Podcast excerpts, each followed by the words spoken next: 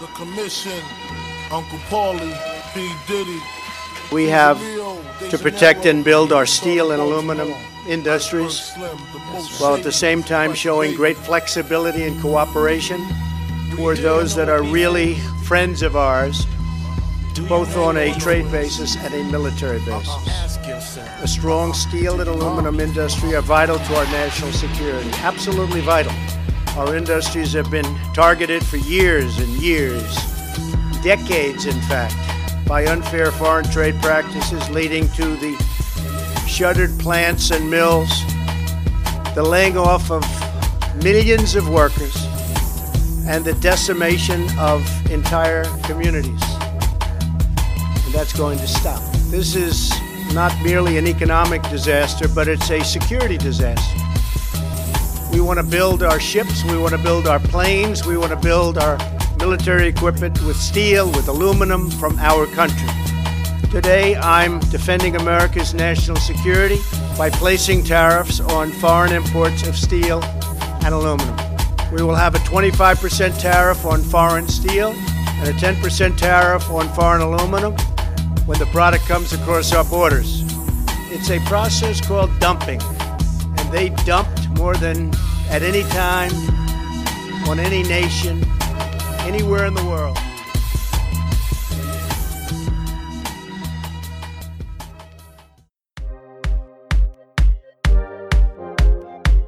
You are listening to What in the World right here on WERA LP Arlington, Virginia. I am your host, Bumia Kinisotu, and we are back for yet another conversation that's been percolating in the airwaves, and that is this ever impending idea of a trade war between the United States and everybody.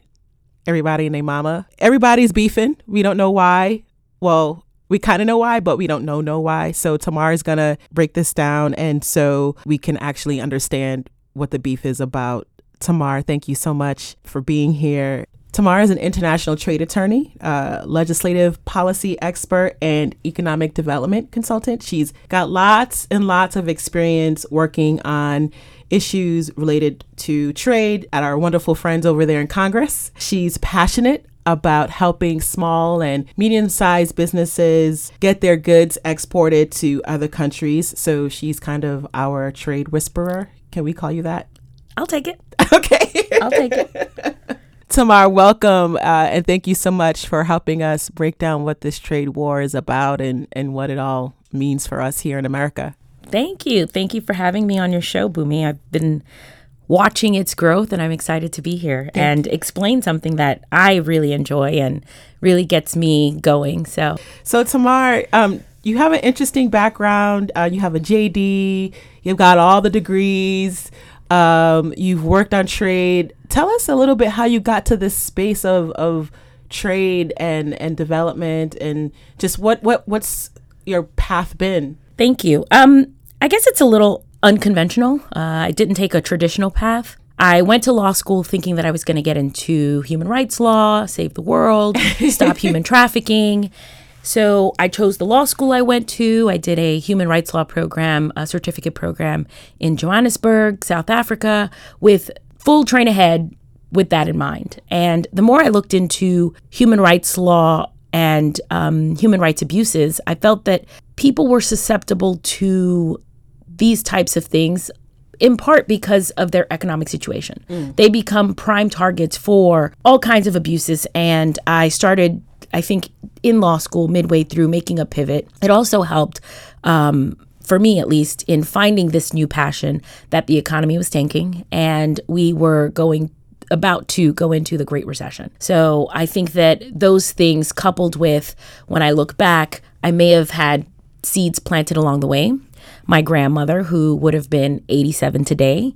Um, happy birthday, Grandma. Heavenly birthday, yes. Happy heavenly birthday, Grandma.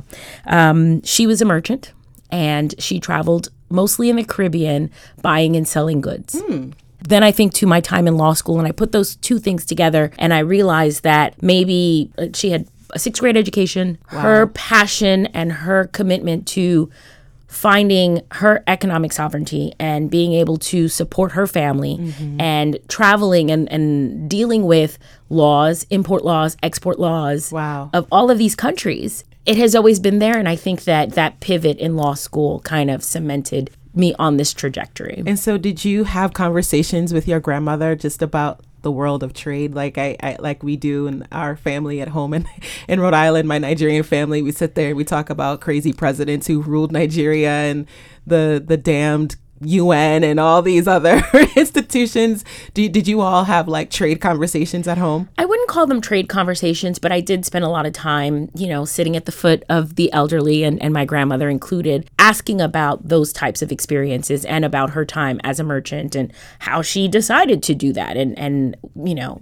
she's, we're from a small town. Even today, most people will not have the luxury of running water or electricity. Like Mm-hmm. What- what today, town is that? Uh, Jean-Rabel, Haiti. And this young lady with a sixth grade education from this super small town, where did you come up with this idea of mm. going to other countries and buying goods and coming back and selling them here or taking goods from Haiti and selling them in these other countries? So we've talked about that and she just felt that it was her opportunity to to to help support her family. So that i think that that in a lot of ways is a driving force behind my interest in trade and obviously now it's you know topic du jour so it keeps me busy and and and fully entertained I'm sure your grandmother is looking down and is she's extremely proud of you and she's probably looking down shaking her head at the same time too like this world my granddaughter has inherited is quite interesting but I trust you're going to help us walk through this uh, world that we're in. I hope to. I hope to. I hope that my uh, I I did get a master's of law after law school when I made the pivot in international business. Yeah. Through the National University of Singapore, and then all of our coursework was in Shanghai. So I've been having this conversation for almost a decade now. Okay. So Long before it was um, sexy and a thing. long before the war. yes. And so you've you've been in Shanghai, so uh, you've lived there uh, and you've done business there. So I'm excited to hear about your Shanghai Chinese stories, considering they're the center of this uh, this war.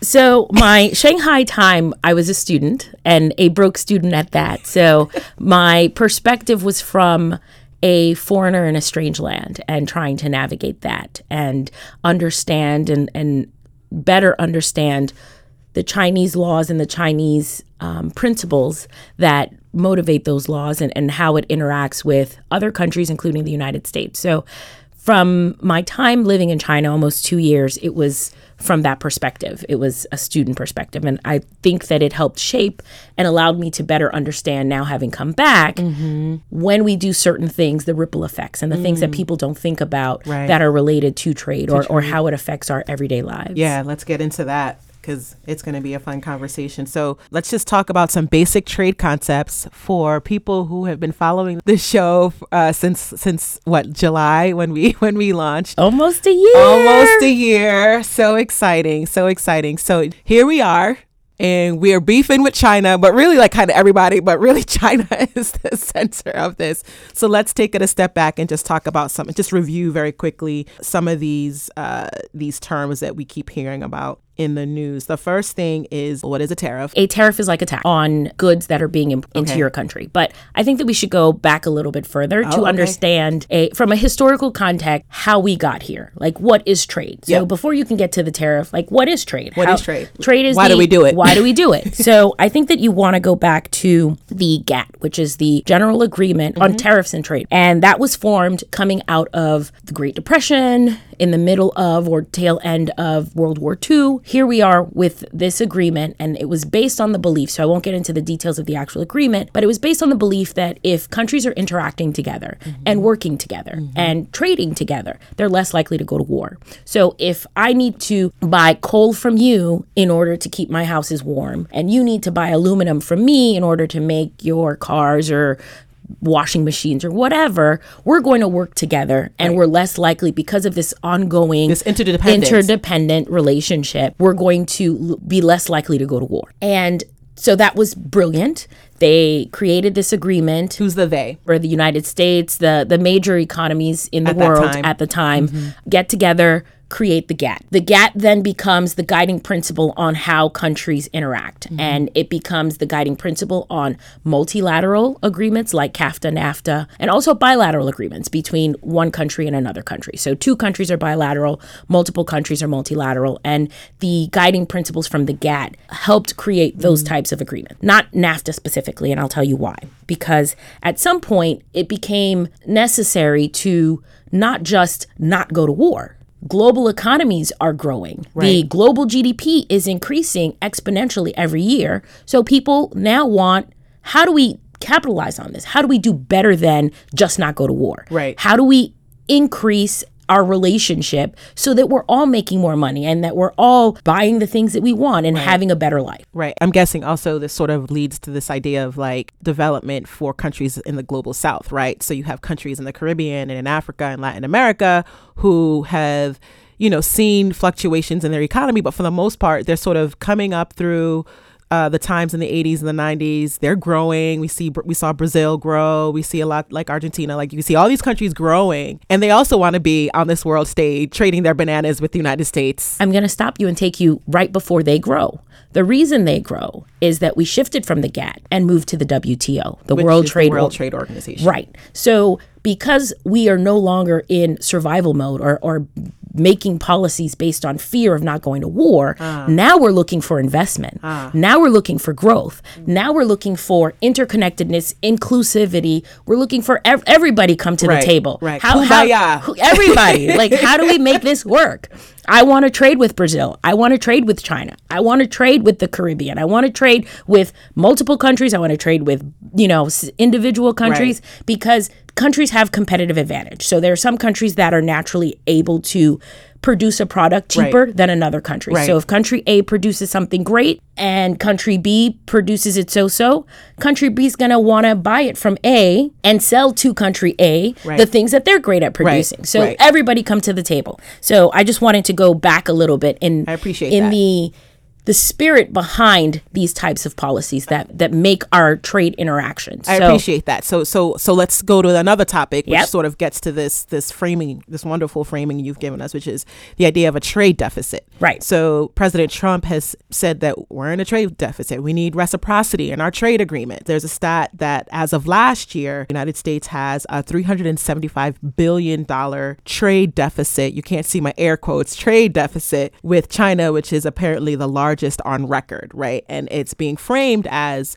a horrible thing. So, what is a trade deficit versus say a, a surplus and and you know, to your maybe you can use your example. If I have something and you have something, you know, there's a benefit for us working together. Maybe you can use that sort of an example to explain what a trade deficit is. We talked a little bit about a tariff, which is a duty or a tax, mm-hmm. which is a term most people are mo- most accustomed with, to be paid on things that you're importing. So if you want to bring something into my country, I'm going to add a tariff on it for a number of reasons. A trade deficit is created when you import more than you ex. Some people don't don't understand what import and export means. They sound like these big, woo, scary terms. But if you think of it like a checkbook, the United States and every country has their checkbook and they have to balance their check. And in order for it to be balanced, we're going to import and export about the same. But it's not just what comes in and what goes out. You also include things like foreign investments into the country, payments that are paid to foreigners, and I, I guess we could do um, also foreign aid right. that play a factor in the formula of how your ledger is made and and how your balance sheet looks and your checkbook, whether or not it balances out. Right. So to get a trade deficit, it means we've imported so much from China compared to what we're exporting to China, and this is in the most simplistic terms, that we now have a deficit deficit to China. Which, again, on the surface, makes it sound like a, a very horrible thing. There are so many things that are interconnected. If you think about foreign investments, if you think about foreign aid to those countries, they play a factor in trade deficit. Yeah. And whether or not we have a surplus, which is the opposite, where we export more than we import. Than we import. So when you think about all of those other factors, you want to consider the total value of the imports versus the exports, but you also want to consider the value of money. And in this bigger trade war conversation, people are are some people are referring to that China was a currency manipulator, and what they would do is if they imported too much, then they would lower or raise the value of their money so that it's tied and would affect whether or not they have a surplus or a deficit. So, what would be like a basic example? So, I'm going to use a T-shirt. perfect. Yeah, We have so lots of t-shirts in America. Right. so if China's importing t-shirts and the cost of the t-shirt is five yuan, and five yuan is equal to one U.S. dollar. Okay. Just to make the math easy.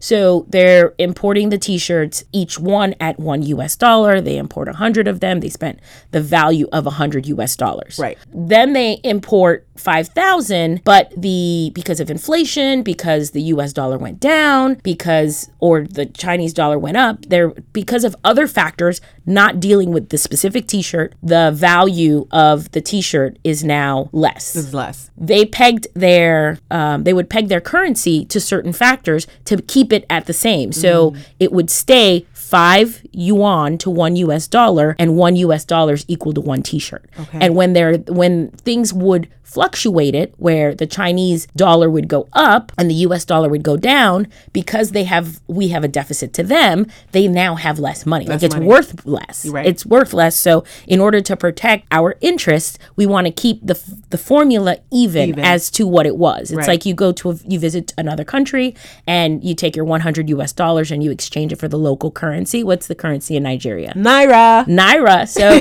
you know, one u one hundred U.S. dollars, and then let's say you get five hundred naira, and then midway through your trip, you know, the U.S. economy crashes. Knocking on wood that that doesn't happen. It's not gonna happen. it's not gonna happen. and then you know now it's costing you money. you money, need right. to spend two hundred U.S. dollars Right. in order to get the equivalent number of naira. Right, right. So all of those play a factor in our trade relationship. So it's disingenuous when people have the conversation and and, and want to peg it on something specific like Right. what's you know the topic du jour steel and aluminum Right. in China coming Right. from China. Right. Well, let's jump right into the to the war and and what what had happened. So so back in March, the administration announced that it would impose basically what amounted to about 150 billion dollars in taxes or tariffs on steel and aluminum products. Initially, it was on all of our trading partners who are also our friends, like Canada, Mexico, U- the European Union, South Korea. So the, the the formula breakdown was that like there would be a 25% of foreign made uh, steel and 10% uh, for aluminum. Those were the tariff the tariff levels, right? Um, and and then I later learned that that China comprises of that like total like six percent or something. Like China's our imports from Ch- China actually lower, which then imposes this tariff on our friends, which is weird, but It's marketing, it's branding, it's messaging. So the imports of aluminum and steel from China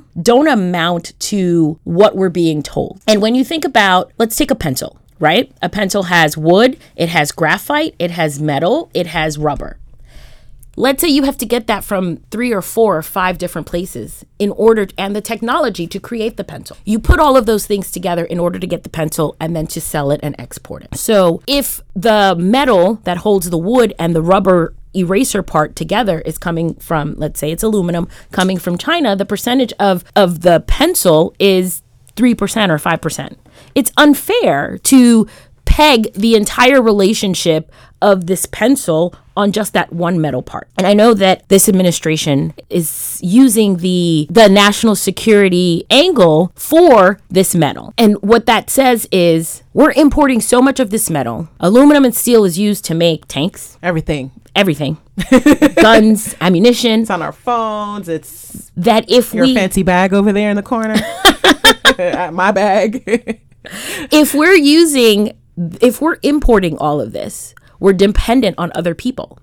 And therefore we won't be able to protect ourselves. It's a stretch. It's also a stretch to say that you know this 3% pencils are now exorbitant and we need to add this tariff. And the tariff is only a small part of the entire relationship because as has been seen the Chinese said, "Okay, no problem." you and and it's strategic. It's it's chess, not checkers. You want to tax steel and aluminum coming from my country? We have a huge relationship. That includes technology, that includes Vegetables. vegetables, agriculture. That also includes the intellectual property to manage those relationships. The machines where we're collecting those things, the processes with which we do things. So all of this falls in our trade portfolio and in our trade relationship. So you want to cherry pick these steel and aluminum right. imports into your country that are being exported out of our country, no problem. Where are your supporters? Oh, they're in Iowa. Oh. That's where that's that's, that's where, we're going. That's where we're going to hurt. What do they farm in Iowa? What are they producing in Iowa? Yikes. Because those are the people we want to hurt. And you know, it's unfortunate to use those types of terms, but with trade there is winners and losers. Mm-hmm. And the people who lose, it's hard to say, thanks, guys, you took one for the team. It's hard to say, thank you, because now with this global economy, as a world, we're better off, but your industry shut down because of trade and moved somewhere else. Right. So finding the balance where you can protect local industries right. without being a protectionist right. to the detriment of other relationships, but also participating in this global economy that was created beginning with the GATT and then with the, you know, continuing with the WTO. So we can't completely shut our doors because we signed agreements and we can try and pull out of them, but they're not so simple. Right. We can't just say, okay, we're not going to do it. Or because he gives, he, as in the president of the United States, gives a colorful speech and says, I'm out of here, I'm taking my ball and going home. The rest of the world is like, that's really funny because you know they're it's it's a phased thing right. and you're taking what ball what are you talking about in fact, the ball we created it way back, like exactly. World War II. you can't you can't just pull out of the WTO. We, you know, the World Trade Organization. It just doesn't work that way because you're going to unravel a lot of things and hurting people. So the example I gave, going back to the pencil, you're getting the wood from the United States. You're getting the graphite from Mexico. You're getting the rubber from, uh, you know, Canada. Canada. You're getting the the aluminum from China. So when you decide that you know we're taking our ball, we're going to make our own pencils cutting everybody off, you're affecting all of those people right. that you have not just the pencil relationship with, you right. have washing machine relationships, right. car relationships, airplane relationships, right. all kinds of other types of relationships that are directly affected by that decision. And then you have other relationships that you don't think about. You have relationships that use the aluminum as part of building something else, and then the finished product is going to come to the United States. Mm. So the German car that's importing aluminum from China to then import it, it to, to the United States, to export it to the United States, now goes up and has an effect on the German economy because right. of the the change, the change, and fluctuation worldwide. Right, which which actually um, I read some things from the car manufacturing industry as of late which they're all sort of nervous because, as you said, they sort of see the bigger picture and that the, the parts of a car come from many, many, many, many, many, many different countries, right? And I love the line. Uh, I won't. I'm not going to quote it verbatim, but it was uh, someone from Ford who was like, ultimately, it's the consumer who pays. So if you're going to increase your tariff uh, and we're going to sort of muddle the waters on all of these agreements, just understand that the American consumer is the one who's going to foot the bill. Right and the car industry is already suffering. Uh, I guess in the uh, last year they they experienced a two percent reduction in sales nationwide. The car industry is like we're suffering already. So if we have to increase our prices, imagine what that's going to do for car sales in the next year. I'm so glad that you use that example. So, the automobile industry is a peculiar one in that, so for example, in order for automobiles to get into the Chinese market, they had to agree to China's protectionist um, regulations. China just entering the market. They, in the early 2000s, maybe 2001, entered, uh, applied to enter the WTO. So they said, look, you guys are ages ahead of us. In order for us to compete, in order for us not to have to go through all of the layers of education and trial and error and to get on par, you need to allow us a, a margin of um, protectionism and allow some regulation where we can benefit from at least basic technologies and information. This is China, basically. This is China. We need to catch up. We need to catch up, and you have to help us catch up, and you need to protect us so that we can catch up and allow us to protect our local industry to catch up. Because if we open it, if we open our automobile market to our billion dollar consumer market, your Ford, your BMW, your Mercedes are going to come and the Chinese local vehicle or, or car manufacturer will suffer because there's no way to can't compete, at all. So in order to open up a dealership and, and, and manufacture your cars in China, you have to partner with a local uh, car manufacturer. And you can have a maximum of two local entities and combined you can't have more than I think 50% ownership. So you can have 50% and then each person have like 25 or however mm-hmm. you negotiate that out. But the point But is that it- the Chinese need to be involved. In They have to own it. They have to own it. They Right. have to be half of it. part ownership. Yeah. You have to have part Chinese ownership of your car dealership, of your car manufacturing company in China in order to be here. And if you- you don't want to play by these rules, you don't have to come. But you see these billion people here, they all want cars. They're now gaining expendable income. They now have money in their pocket. They're now consumers in the global sense. They're seeing things on TV. They're going to want those cars. So you you want to play in this market right here? You're going to have to let Chinese companies be able to sit at the table and understand. Mm.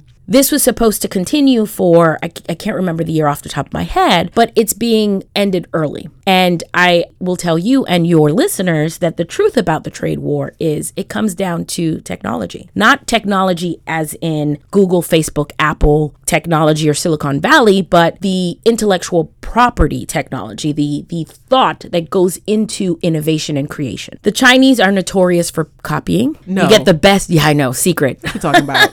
you get the best knockoff. So they they know how to knock off a lot of things. And the use of Chinese companies, Chinese employees lends itself to people stealing your ideas that you should have exclusive or at least nearly exclusive for a period of time use of. So all of this, this trade war, the steel tariffs, aluminum tariffs go back to the fear that or the disappointment in Chinese protecting intellectual property rights hmm.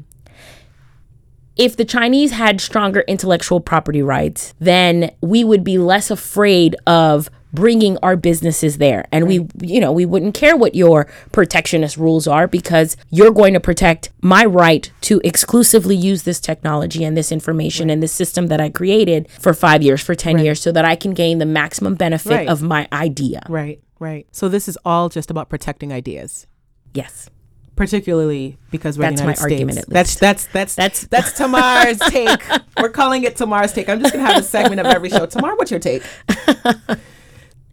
the need for everybody to play fair do what we say we're going to do and in in this case as it relates to the chinese protect people's intellectual property rights and their ideas mm-hmm. so that they can continue to make great ideas because if you're going to steal it then i don't want to share it with you i don't want to play on your team i don't want to play in in the game with you Well, doesn't the WTO have standards around intellectual property that everyone is supposed to be playing by the rules? About? They do, they do, but they also come down to local rules, ah. right? So there are limits to how much of your local rules can play a part in how you make your trade decisions. I'll, I'll use um, there was an example I read recently about beef. So I, I, I know that you started the segment on what's the beef. What's the beef? So the United States genetically modifies things to increase production, to make it more efficient. And there are local rules in Europe, for example, that doesn't allow GMO, genetically modified beef or other um, types of foods and things like that. And the United States went to the WTO and said it's not fair. They won't let us sell. It's like going to the principal's office or going to mommy. Yeah, yeah. They won't They let, won't let they, me sell. they won't let me sell my GMO beef beef. in their country, even though we're all, you know, on this team. Or we all agreed to play this game, and now they won't let me sell my GMO. And the European argument is, uh, no, because we don't believe in this stuff. We think that you're, you know, franken food, you know, y'all keep that over there. That's why you guys have all of these, you know, weird diseases and people are dying. We don't want franken food. We want, you know, if you want to sell us beef, give us some, you know, good reg- beef. regular beef and we'll let you sell it, but we don't want the GMO. The WTO agreed with the United States. If we allow all the local policies to affect the main agreement that we're going to trade together, work together, play together, then people are just going to make up all these random Right. things, which is why the Chinese, with going back to the car, was only allowed to make that type of protectionist um, policy for a short period of time. Right. With a specified period of time, give us time to catch up. Then we'll, you know, phase it out. We'll, you know, um, We'll follow the rules like we'll follow everybody the else. rules like everybody else. Once we get to, you know, some basic understanding or, or another great example, if you don't mind, Yeah. I'd like to talk about is Haiti. So the Which you used to work for. You used to work for that the is embassy. true. of I did work for the embassy of Haiti, but more importantly, I'm Haitian American, um, first generation. facts. Yes, facts. Facts. Napule. So, um, when you have strong local rules, you prevent destructions of your local business mm-hmm. and, and your local industry. And and that was the reason. So it, there there has to be a balance. There has to be a balance where you get to protect your local industries and play fairly with all the other countries. And and that's where the WTO plays the mommy referee, principal parent, yeah. referee role. So in the 90s, the US started subsidizing rice. So you may have heard, and sometimes it gets thrown around anti dumping, countervailing duties, those kinds of words. And it's like, what do they mean? So dumping is the act of selling your product in a country lower than you sell it at home. Yep. So with dumping, you want to sell it in my house. I'm going to have to add a, a duty, an anti-dumping duty to it because you're you're coming to sell it for a dollar where at home you actually sell it for ten dollars. So you're coming to country A and you want to sell your rice for one dollar, but back home you're selling that exact same rice for the equivalent of ten dollars Right. within my economy. So you're going to at, be at an unfair advantage because poorer people or the vast majority of people are always looking for a sale and a deal. They're not going to pay the all of the rice and make a decision based on the quality of rice, on the taste of the rice. They're going to make an uh, economic decision because wow, this ten dollar rice, all of the rice is within nine to twelve dollars, and then you have this two dollar rice that's sitting like. I'm taking the two dollar rice. Yes. So, you know, it's it's an unfair advantage and it's going to kill my local industry because they can't compete. Um, because the local industry might be selling that rice for like actually like ten Nine to $12. Right, right. So you undercut The local the industry. local guy. The the Or reason I bring them up is because what's not part of the larger trade conversation is also our foreign aid. And a package of our foreign aid also includes these types of things. So in foreign aid, at some point, because the US was subsidizing all of this rice, we ended up with a surplus of rice. We're like, what do we do with all this rice? Oh, we have poor people around the world. Let's go feed them this rice. The local industry can't compete with free. Right. So you take all of this. So it's not dumping in the trade, financial, legal perspective, but it's still dumping in that you dumped all of your rice Right. in Haiti and annihilated the Haitian rice industry. Right. Completely annihilated. And, you know, although I was an appointee, in 2016, the Obama administration wanted to do something very similar with peanuts and wanted to send all the surplus of peanuts to Haiti. The peanut industry is one of the few industries still thriving and, and, and doing well in Haiti. Having learned the lesson of the 90s and the complete annihilation of the rice industry, they said no and they pushed back. Haiti said no. Haiti said no and pushed back. And communities and people who monitor these things and do food security type of, you know, agra relationships pushed back and were no, because there are very few surviving and thriving hmm. industries in Haiti. And if you send these peanuts, yes, you have a surplus and you don't want it to go to waste Yeah. because people could turn it into peanut butter, which is very nutritious food. Mm-hmm. And it would solve a lot of food insecurity types of issues, but it would also kill all the local business. Right. So when you think of trade, you it's it's so far reaching because it includes foreign aid. It includes direct relationships like I'm giving you money in exchange for your metal. You're giving me money in exchange for my t-shirts. Right. You have those kinds of relationships. And then you have the interconnected relationships between other countries and the parts that they're like a car that they're getting from everywhere in order to come and resell you the finished product Right. that includes pieces from so many places. Right, right. So let's let's bring this home for a second. You you've taken us to Haiti. Appreciate that.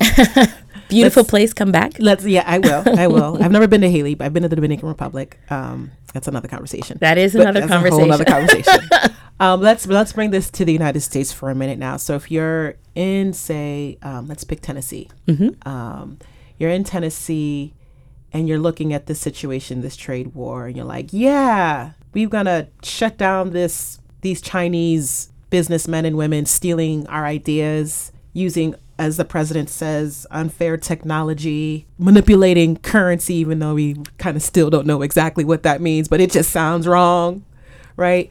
Let's, given what you've talked to us about, if you're out there in Tennessee, like, how, why does this matter? Like, uh, how, do, how, how does what's happening out there in China or Brazil or Mexico or Canada, right, with regard to trade, like, how does that actually impact us here in the United States if you're in Tennessee, As- aside from all the fancy terms that we've been hearing? It impacts you because there's nothing that goes on in your life that isn't directly connected to trade. Oh, wait, let me look at this lip gloss. Let me see.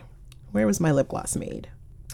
My lip gloss was made in Barcelona, Spain. Nothing, nothing that you interact with, touch, doesn't have some component of international trade. The food that you're eating, most people don't look at the little sticker on their avocados, their oranges, their bananas, their plantains, their rice, their seafood, their whatever. A lot of it's coming from other places. The materials to build your house, the materials to build your car, the car in and of itself, once it's completed, the technology and the ideas to create those things. So, because we all bought in, we bought the Kool Aid, the world bought the Kool Aid, we're all part of the WTO, we're all in this trade thing together. The people who are scared of the tariffs on aluminum are really the Europeans because so much of it comes through them they they import to us so much more so yes the conversation that is sexy for middle america and and um, trump supporters and i you know the people who are in favor of sticking it to the chinese and sticking it to the man aren't looking at the bigger picture. They're looking at their isolated rhetoric talking points Right. you know, the Chinese manipulate currency. They stole all of our jobs. The Mexico uh, Mexicans are rapists, and they don't. They're they're only coming here to harm our people. But that's not true. Mexicans come here for tourism. Mexicans are exporting to the United States a large number of Avocados. avocados and tequila, and you know, I mean, Cinco de Mayo is what on Saturday. Like yeah. Think of Mexico, folks, when you're out there on Saturday in these streets. So th- the relationship is so much bigger than just aluminum, Right. Just a tariff, Right. Because the tariff itself is such a small part because it's it's a tax on a specific item. Mm-hmm. But then you retaliate with, okay, we're gonna tax your beef, we're gonna tax your soybeans, we're gonna tax your we we we buy most of your soybeans here in China. Okay, no problem. We're gonna tax your soybeans. We're gonna tax you know the things that you're sending our way. So, Madam Trade Whisperer, I'll the- take it. I'll take it. what's the solution? How do we how do we come out of this? Because because just recently, actually, the, the president did pull back. Um, just For a month. For for a month, he delayed uh, the the the imposition of the taxes for for another another month to to Mm-hmm. reassess, um, give people time to think. Right. So um, you're the president. What is the what what how what's the, how do we solve this if come June first things have We, we still have a fear of national security. Yeah. Um, I wouldn't be the president in that position because I wouldn't have created this situation. It's hard to say because there there's so many ripple effects, many that are unknown. If the exemptions are let to expire, and um, even even which is why I call this branding, marketing, and you know PR stunt. But he announces these tariffs and then makes like a gazillion yes i'm going to make up a, a number a gazillion exceptions to it. So it it then waters it down to almost no almost effect. nothing. So it's like we're just there's this intangible benefit that I think is in fact is as you've nicely articulated that is in fact less left out of the conversation. Right. Right. The intangible benefits of trade that we we just don't hear about. But our our knowledge, our culture, our expertise, our our, our lovely plantain and avocados, thank you, Mexico. um, um, I mean even down to Chinese food. We talk about the Chinese, but the Chinese first of all have a long history here in the United States, just as Chinese Americans. But but the I, the Chinese culture is is uniquely American culture in a lot of ways, right? Yeah. Uh, you go down the street here in Washington D.C. and you go to any Chinese restaurant and you can get you some mambo sauce. Or we have Chinatown. Or we have Chinatowns located all over all over the country. So and and it's not just a benefit but it it also is part of trade and people it's i mm. think it comes down to language Yeah. and how we language it so people don't think of trade but tourism is trade you're trading your hotels and your restaurants and your museums come to my country i want you to bring me your money Right. in exchange for a good time Right. in exchange for knowledge or an experience You go to that Great Wall tour, you're learning about the Great Wall. Right. Or the experience, or, you know, some people do it for the likes, do it for the gram. you go, you, you walk the Great Wall and you're, you know, whatever, whatever your motivation is, mm-hmm. bring me the money and you can have this experience, this opportunity. Yeah. So and and there's also domestic trade, you know, from one country to the next. You see advertisements, you know, visit California, visit Florida, Right. visit New York. Right. All of that is trade. So it sounds like this big unknown scary thing, but we all trade every day. Right. We we trade with our siblings. We do it more like barter, like, hey, let me borrow this shirt. I'll let you borrow this or not these borrow. jeans. But all of it, all of it is trade. And when you extrapolate it out to countries, that's what people think of. But we're all traders and, and we've all been doing trade, even though we don't call it. Yeah.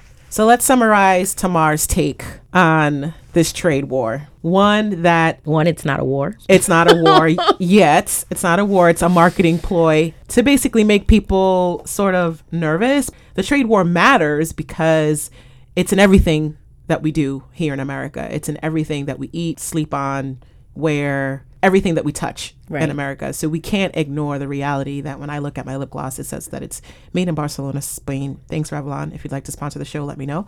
Um,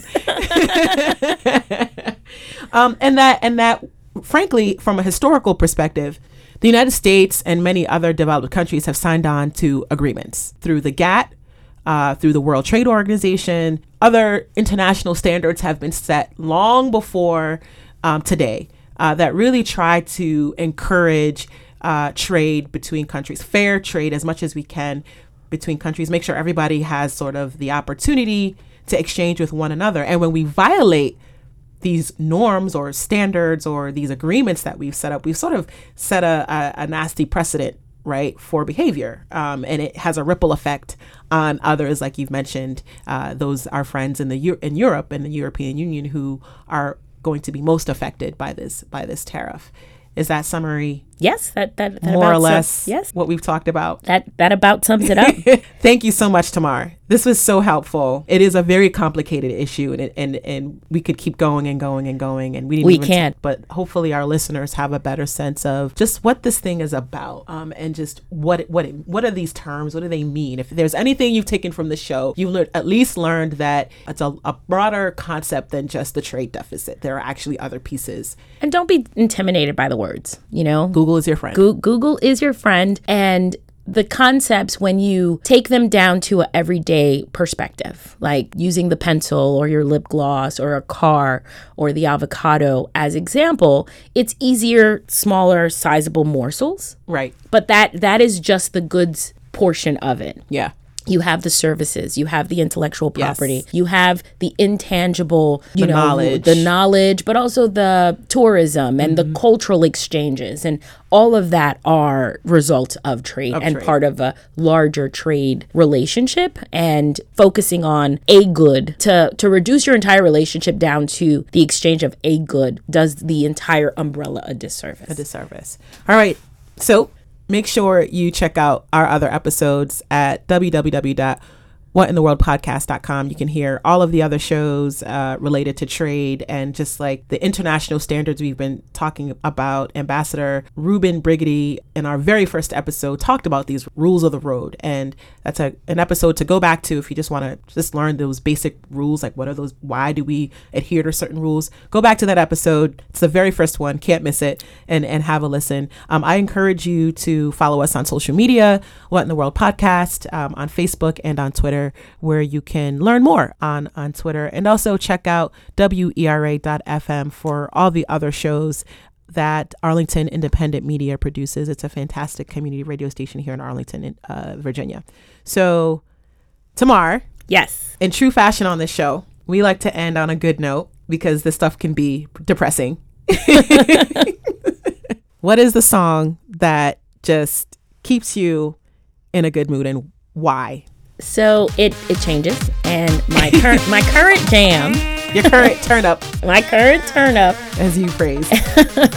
I think I did use it. so my current turn up. Um, this year we went to Carnival in Trinidad. So there's Carnival in a lot of countries. I have to admit I've never been to Carnival in Haiti, but my sister wanted to go for her birthday, milestone birthday and we went and had the time of our lives. And that's another trade related yes. thing, which is why I chose this song. One, because it's just a really good song. It's such a good turn up, but it's also encouraging. Like, you can do anything. Yes. You can do anything. There's no issue, no problem, no whatever challenge, challenge that's too great for you because you already have it all. You already have what you need. You already have. I find it so encouraging and so exciting, and it's done with such a good beat so it, it really gets me going. And so the song is Hulk. Hey. well, ladies and gentlemen, if you are as you are listening to this song, um, if you're moving in your seat, don't feel bad. It's it's intended to help you stay in a good mood. Uh, the Hulk is a perfect considering we just came off of, I just saw Infinity Wars over oh. the weekend, so it's perfect timing. Tamar, thank you again for it was my pleasure. sharing you your time me. and your knowledge, and we look forward to seeing more of you around town in these DC streets. my pleasure. Thank you.